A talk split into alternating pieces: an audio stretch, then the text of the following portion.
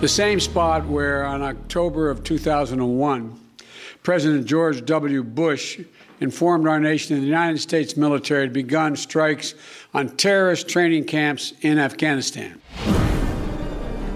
Afghanistan, Afghanistan. 2001, questi sono i due punti Sì. cardini della mia comprensione di Joe Biden.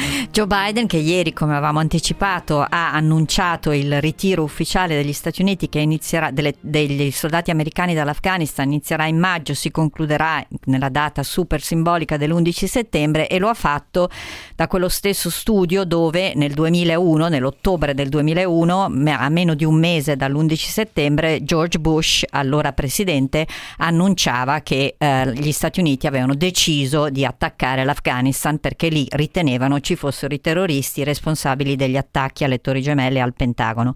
Eh, tra- sui giornali americani trova molto spazio questo anche perché poi subito dopo Joe Biden è andato al cimitero di Arlington, che è uno dei cimiteri, forse il più grande in assoluto, cimitero riservato alle- ai caduti nelle guerre, e la sezione 60 è in particolare quella dove sono sepolti i caduti delle guerre in Iraq e Afghanistan. E ci sono queste foto eh, spettacolari, direi, cioè proprio eh, in- impressionanti come, anche come setting, eh, perché c'è questo prato verdissimo, eh, tutte le, sapete, quelle lapidi tutte uguali, bianche, piccole, e Joe Biden che cammina con la mascherina, naturalmente. Poi ci sono anche le notizie. I commenti sono un po' come dicevamo ieri, cioè c'è molta preoccupazione, anche perché è chiaro, ed è chiaro anche dalla, dalla missione in Europa di Blinken, che eh, al ritiro degli americani corrisponde quello di tutte le truppe della Nato, quindi in Afghanistan di fatto i talebani avranno eh, mano libera. E questo preoccupa molto in prospettiva quasi tutti i commentatori, come ieri, di qualsiasi diciamo, orientamento politico siano.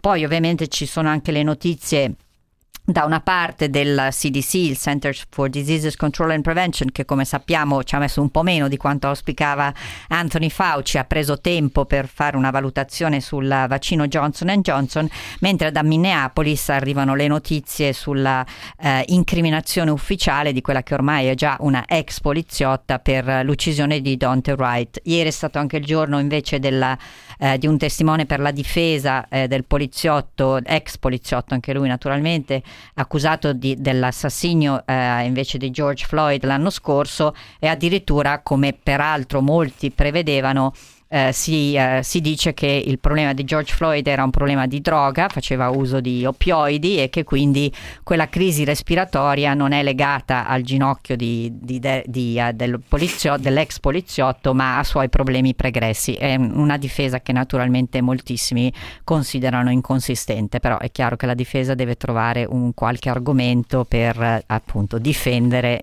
poliziotto, l'ex poliziotto.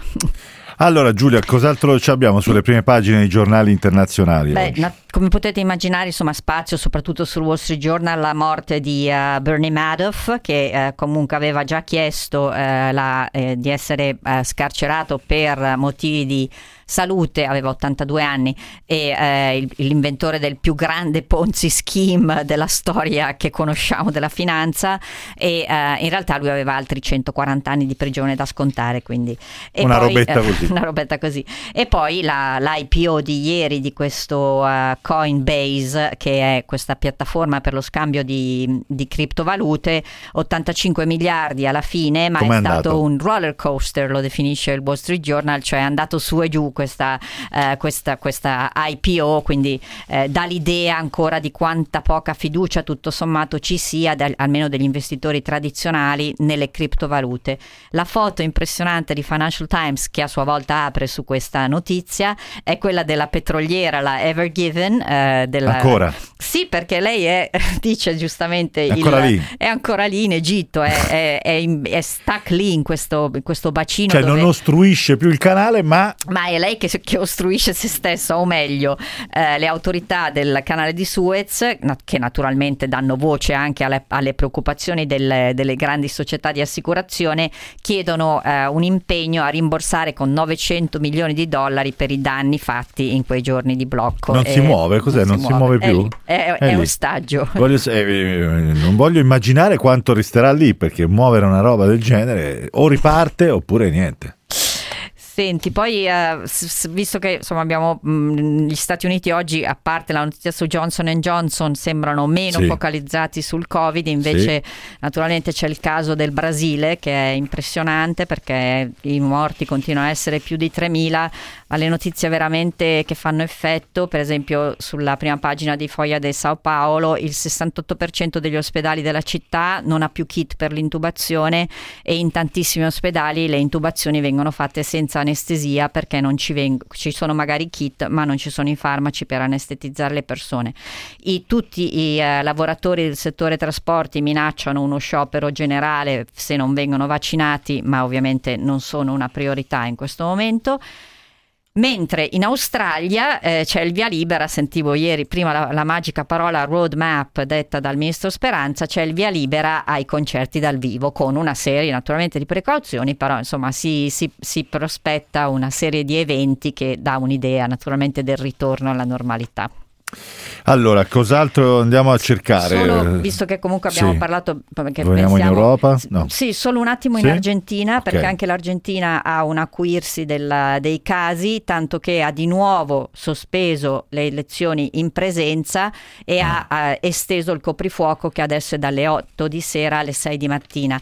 Quindi, insomma, vediamo che questo Alti è lo stesso... e bassi anche lì. Sì, mm. e anche in India c'è una, un aumento incredibile di casi, pensate solo... Eh, a Mumbai ieri 17.000 casi e 1.000 morti solo a Mumbai. Abbiamo detto petroliera per la Even Given perché un ascoltatore si lamenta. Oddio, eh, nave container, porta nave container. porta container. Scusa, cioè. scusa caro ascoltatore, ci siamo sbagliati. Sì, vai, vai, poi una cosa così è un lapsus, è chiaro che è un lapsus. Poi se vuoi in Francia dove eh, non ce lo ricordiamo quasi più, era stato uno dei grandi eventi insomma, dell'era pre-Covid, sì. tragici naturalmente, il 15 aprile del Incendio? 2019 il rogo di Notre Dame e eh, tutti i punto sono le ricostruzioni? Pro- procedono ma lentamente, un po' perché tra l'altro ci sono tante aziende co- italiane coinvolte in questi lavori, soprattutto di, uh, di uh, preparazione della ricostruzione procedono a rilento anche perché naturalmente si deve lavorare come in tutti i cantieri con, delle, con, dei protocolli anti-covid. Però insomma era, è giusto nell'esatto anniversario a volte noi abbiamo l'abitudine di celebrarli un po' prima invece nell'esatto anniversario ricordare che comunque